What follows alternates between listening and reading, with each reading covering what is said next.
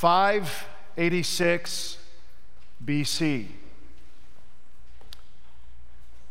The people of God, for almost a thousand years, had been turning away from Him again and again and again, and God wanting to keep them united and to keep them together as His people, to keep them following Him, so that one day the Messiah, the Savior, Jesus, would come into the world. 586 BC, God allows the Babylonian Empire to take over the region of Judah.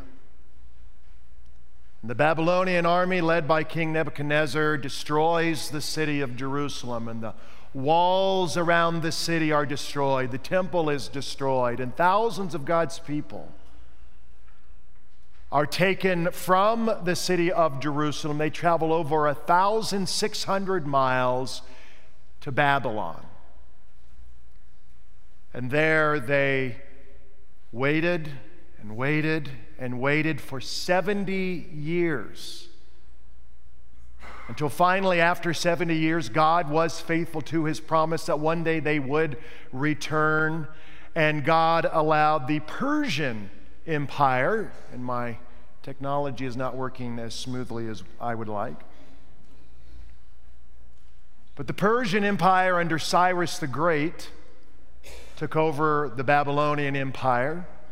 And God moved Cyrus's heart to release his people from exile, from captivity. And so thousands of them traveled from Babylon, 1,600 miles back home to Jerusalem. They were led by a man named Zerubbabel, which we heard about several weeks ago, who worked to rebuild the temple in Jerusalem, the second temple.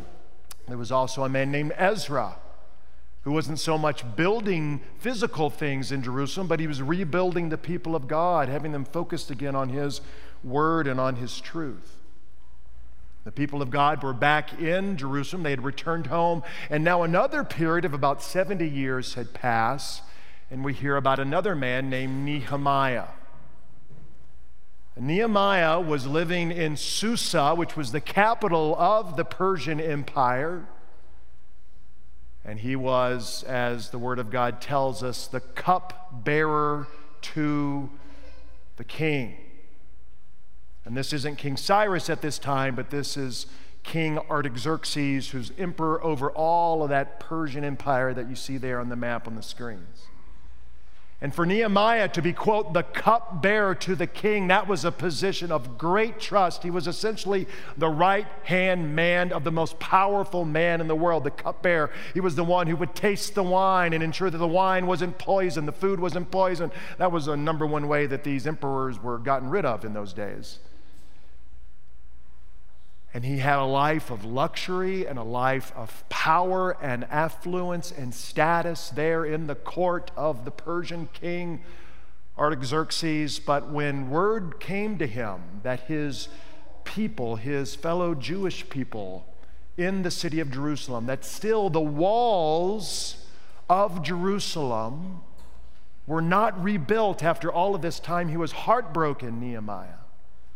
And as we saw last week, he prayed all the day. He prayed throughout the night, month after month after month. Finally, he went to the emperor, King Artaxerxes, and he said, I want to go back home to Jerusalem to my people to help them rebuild the walls. And Artaxerxes said yes, gave him men, gave him supplies. And so Nehemiah returned and he began the work of rebuilding the walls of the temple in Jerusalem. Now, in 2007, a team of archaeologists in the city of Jerusalem discovered what they believed to be a section of the walls that Nehemiah himself had built, rebuilt. And they believe this to be Nehemiah's walls. Nehemiah, who traveled to Jerusalem in 445 BC. Number one, because they found pottery in that section of the wall that dated from the exact time of Nehemiah 445 BC, and the pottery was from where? Guess where? From Persia. And perhaps even more gripping than that, that the section of the wall that they found, that you see circled, if you compare it to the older section of the wall underneath, you can see that that section that was believed to be built by Nehemiah was rather crudely built compared to the lower wall. In fact, the archaeologists who study this, they said this was clearly built by people who were building this in haste, who were building these walls in a hurry, which again is exactly what we find in the Word of God in the book of Nehemiah, that Nehemiah rebuilt the walls of Jerusalem in just 52 days.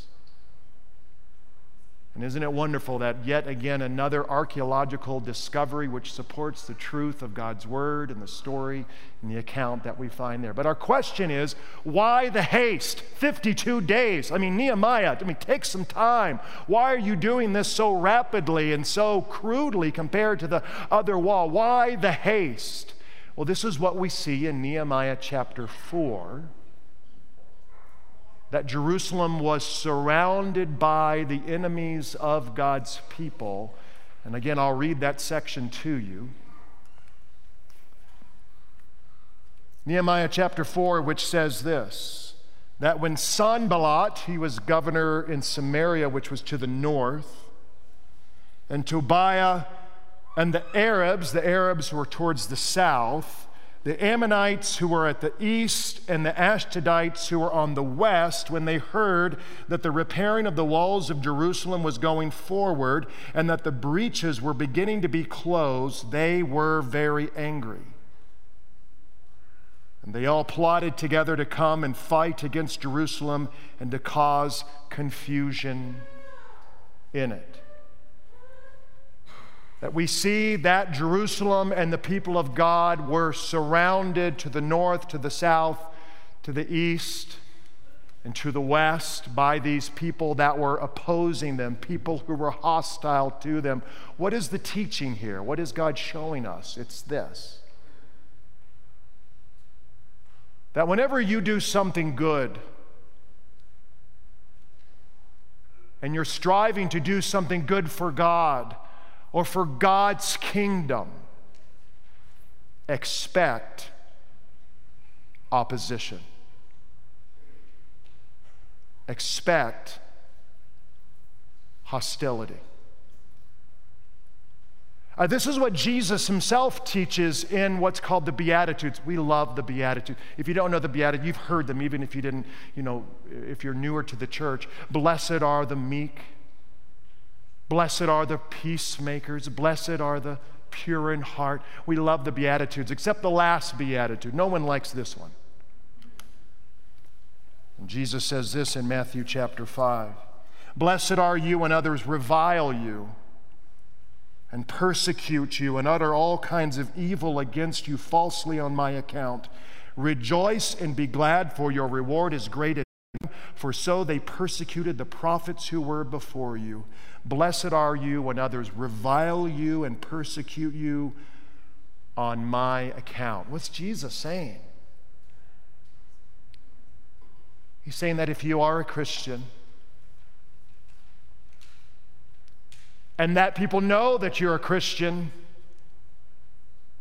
and you bear the name of Jesus, and you are living for Him, and people know that, and you're following His word, He says, there will to some degree, be persecution, hostility. He says, revile you, oppression.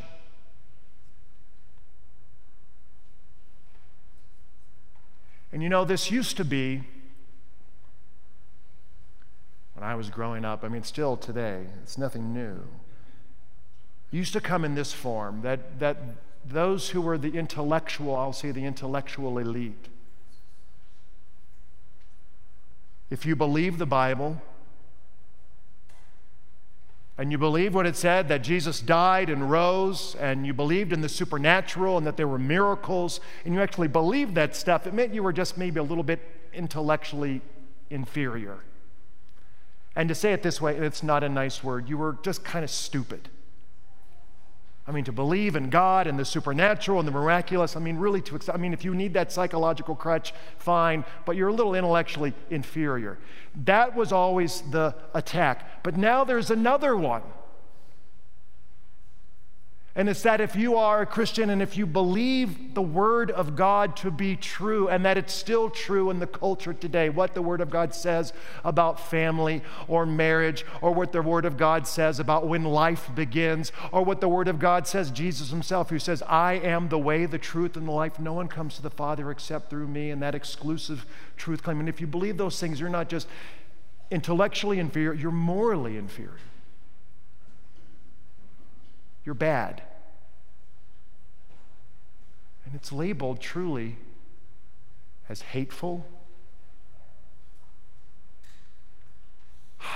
And that's the pressure. I, who wants to be thought of as both stupid and bad? As intellectually and morally inferior. That, that is what we live under in our students. And this is in, we are surrounded. It is in governmental institutions, it is in entertainment in media institutions, now in corporate institutions, in the educational institutions. Intellectually, despite all the evidence that there is a God, or the archaeological evidence that supports the truth of the Bible, all the thousands of eyewitnesses of the resurrection of Jesus Christ, and the fact that Matthew, Mark, Luke, and John were all written within the lifetime of the people who are eyewitnesses of those events. And to say that you are bad or morally inferior or hateful people from a culture that has no absolute basis for right or wrong, it's all based on feeling that can change every what, six months?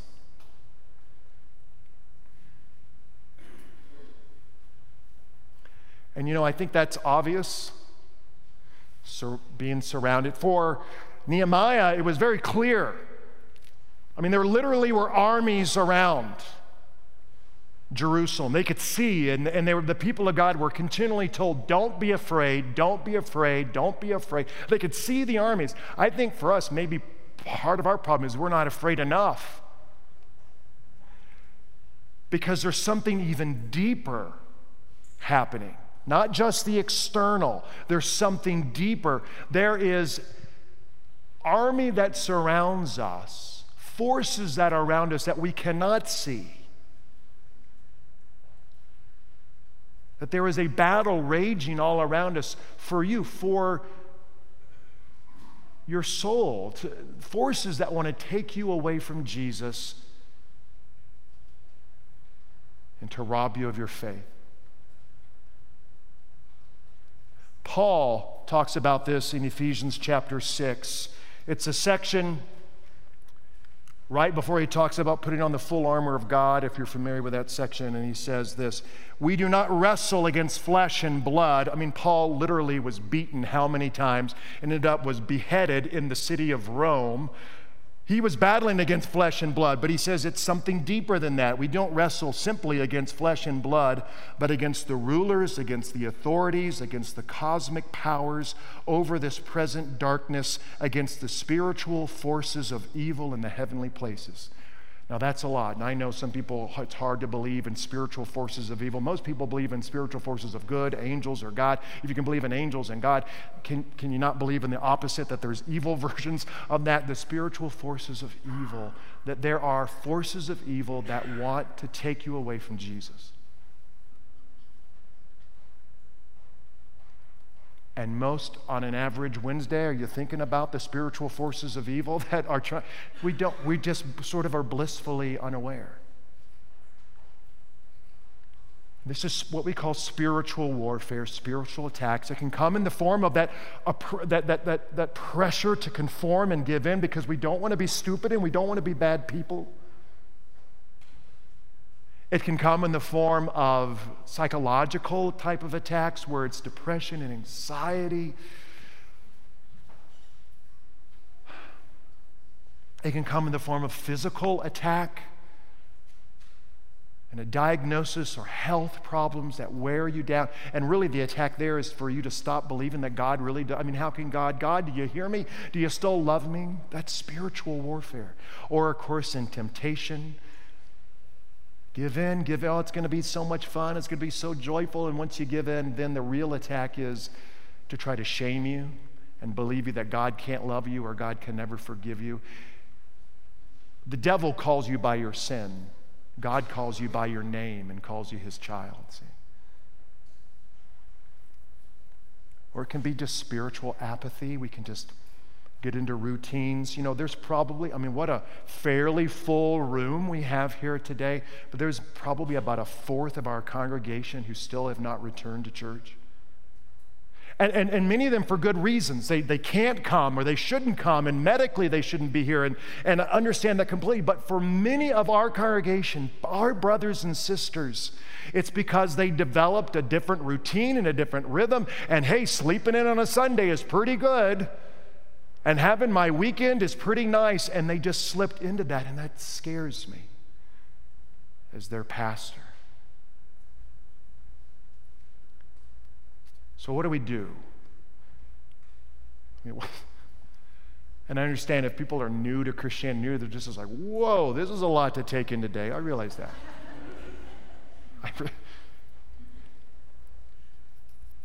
what do we do? What's a framework for living or for understanding? Well, we see that in Nehemiah. Nehemiah chapter 4. It's beautiful. It's wonderful. It's so practical. I hope you see how practical it is. Nehemiah chapter 4. I'm going to go back and read to you again that section that I read to you, but I've added uh, the, the last verse. It says, When Sanballat, who's governor in the north, Tobiah and the Arabs to the south, the Ammonites to the east, the Ashdodites to the west, when they heard that the repairing of the walls of Jerusalem was going forward and that the breaches were beginning to be closed, they were very angry. And they all joined together, they all plotted together to come and fight against Jerusalem and to cause confusion in it.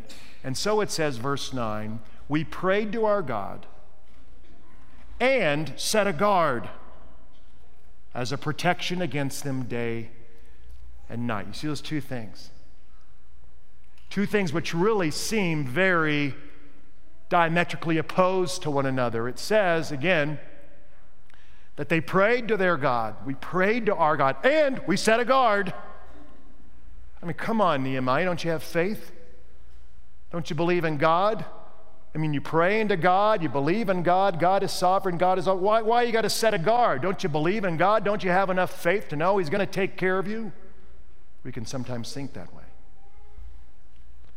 But here, why do we pray to God? Why are they praying? They're praying to God because God is sovereign, because God is almighty, because God is in control, because God has a plan, that God is working through all things. God is King of kings and Lord of lords. He has it all in His hands. And at the same time, they set the guard. They did something very practical.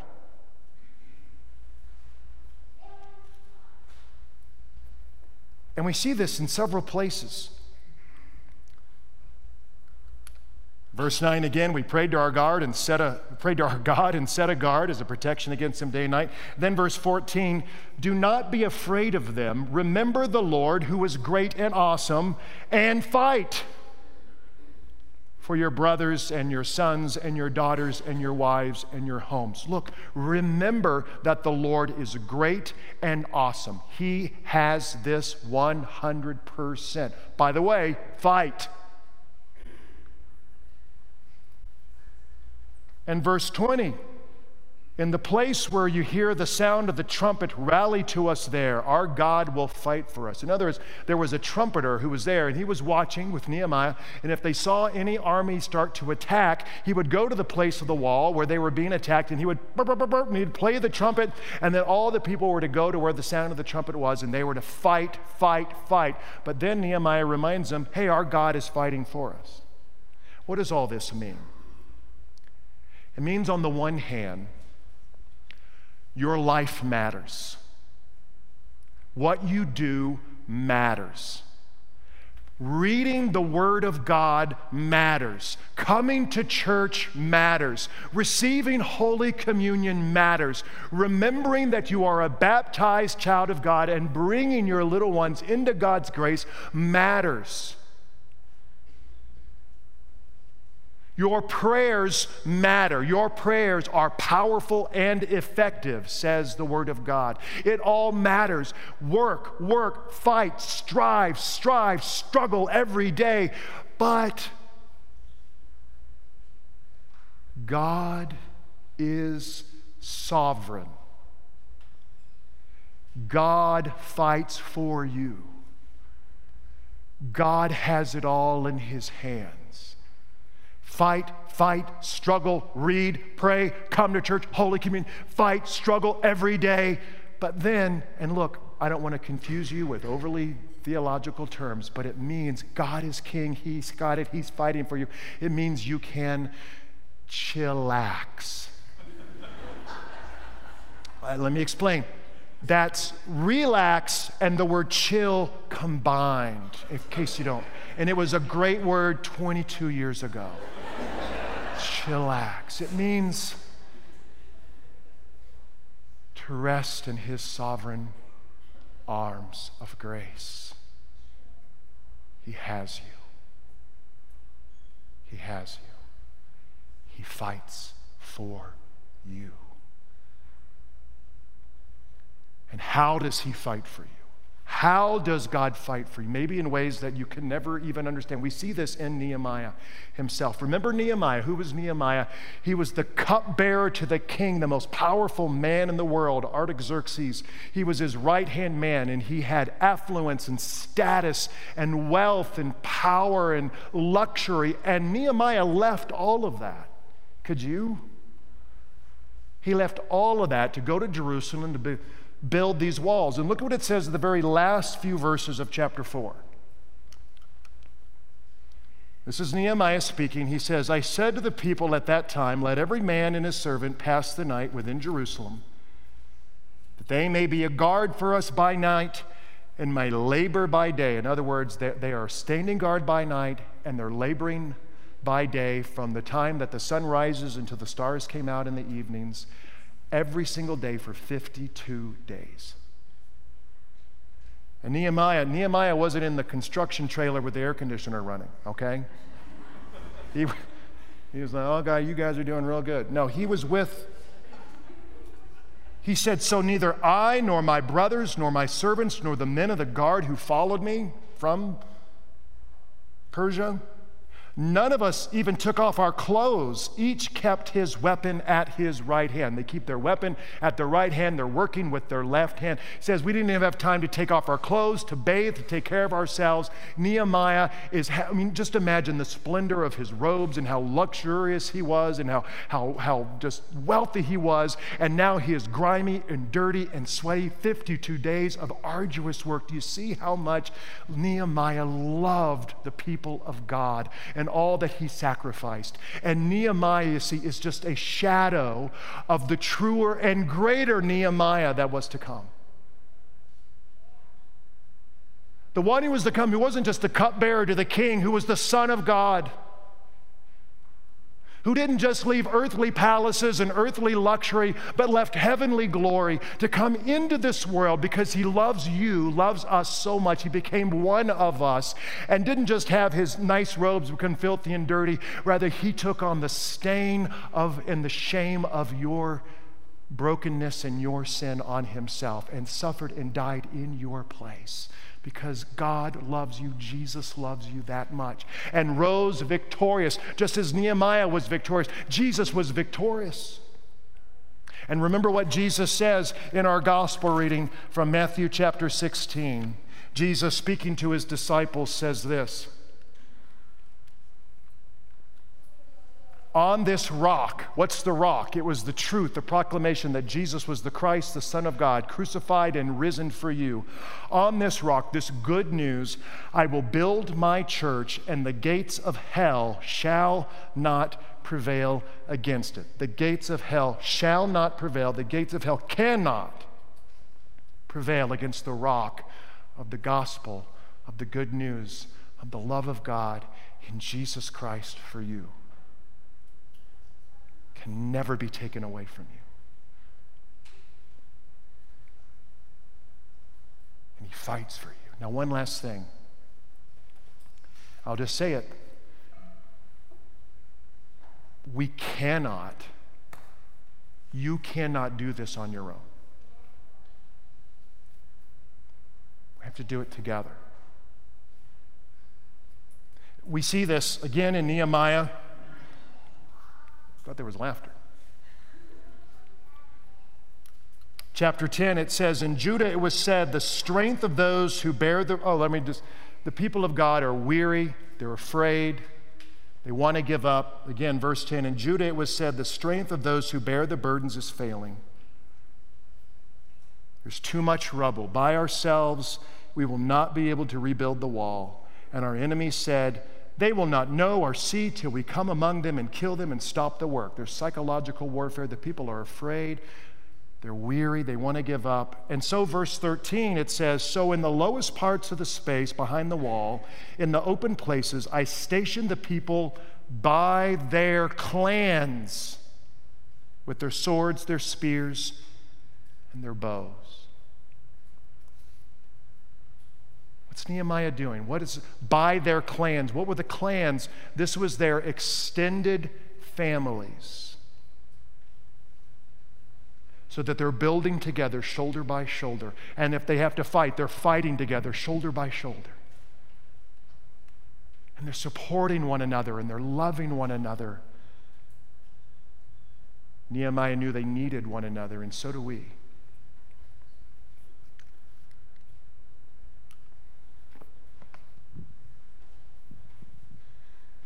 So when you don't want to come to church, or be in a missional community or go to Bible study or whatever, when you don't want to come to church, you don't want to be, you're like, you know what, I'm good. I can watch it on the live stream later, and the live stream is good. It's there for people who need it. But you know, I'll, I'll, I'll watch it later. I, I can just relax, chillax. Pastor Abel taught me that word. When you don't want to, you don't need to come to church. Okay, fine. If you don't think you need to come to church, fine. Don't come to church for you then. Come to church for your brother and your sister.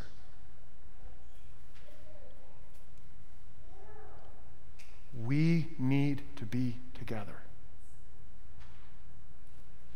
Why do we love Easter? Why do we love Christmas Eve? New director of worship and all the beautiful music and all that aside, why do we really love Christmas Eve and Easter? Because the church is full of what? Church is full of people. And it's so encouraging and uplifting. We need to be together, to be family, shoulder to shoulder and face to face, hand in hand. I love you, crazy bunch of people.